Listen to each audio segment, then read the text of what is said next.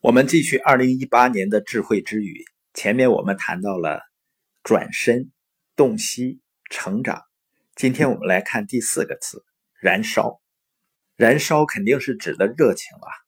美国一个权威部门呢有这样的一个统计数字：超过百分之五十的财富五百强的大企业总裁们，在大学里的平均成绩是 C。这个数据能不能给你带来希望呢？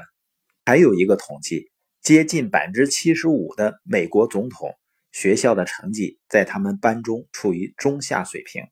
这个数据是不是说成绩越差，好像机会越高呢？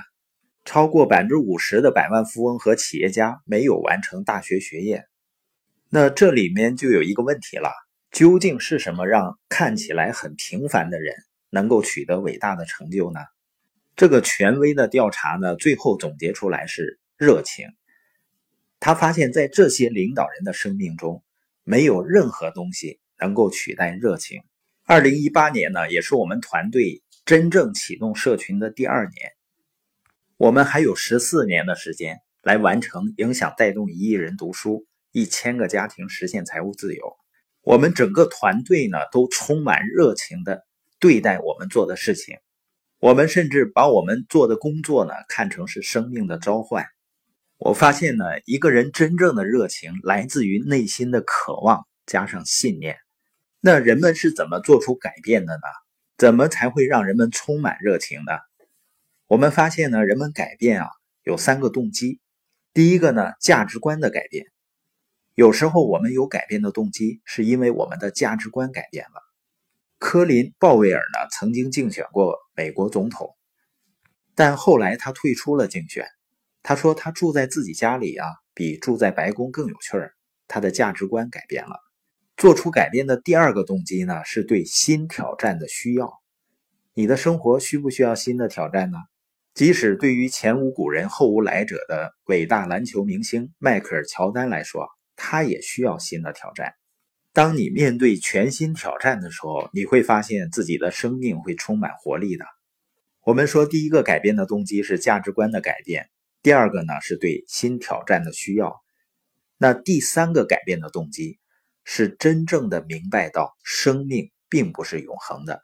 在第二个一半的书里说啊，在我们的生命中有一个时刻，我现在正处在这个时刻上，因为我四十多岁了嘛。有些人呢，现在也许处在这个时刻，不管你处在哪个时刻啊，都需要认真思考自己在哪儿，然后说：“我确实想在这种方式中结束自己的生命吗？这是我想度过我的下半截生命的方式吗？”如果你能真正评估自己，进入一个能燃起热情的领域，突然之间，你就会拥有大量的能量和燃料。让你拥有伟大人生的第二个一半。而当一个领导人充满热情地伸出双手，他通常会被另一双热情的双手迎接。有些人经常抱怨说：“我不能让我小组里的每一个人兴奋，每个人都好像死气沉沉的靠在后边，好像被放了气的气球一样，一点能量都没有。”这是因为你自己没有一点能量。热情通常会被相似的热情所迎接。就像冷漠会被相似的冷漠迎接一样，物以类聚，这叫磁力法则。我们吸引跟我们相似的人，而不是吸引我们想要的人。我们不能吸引我们想要的人，而是吸引跟我们相似的人。这叫物以类聚，人以群分。需要一个人为我们做出榜样，充满热情；需要一个人帮助人们成长。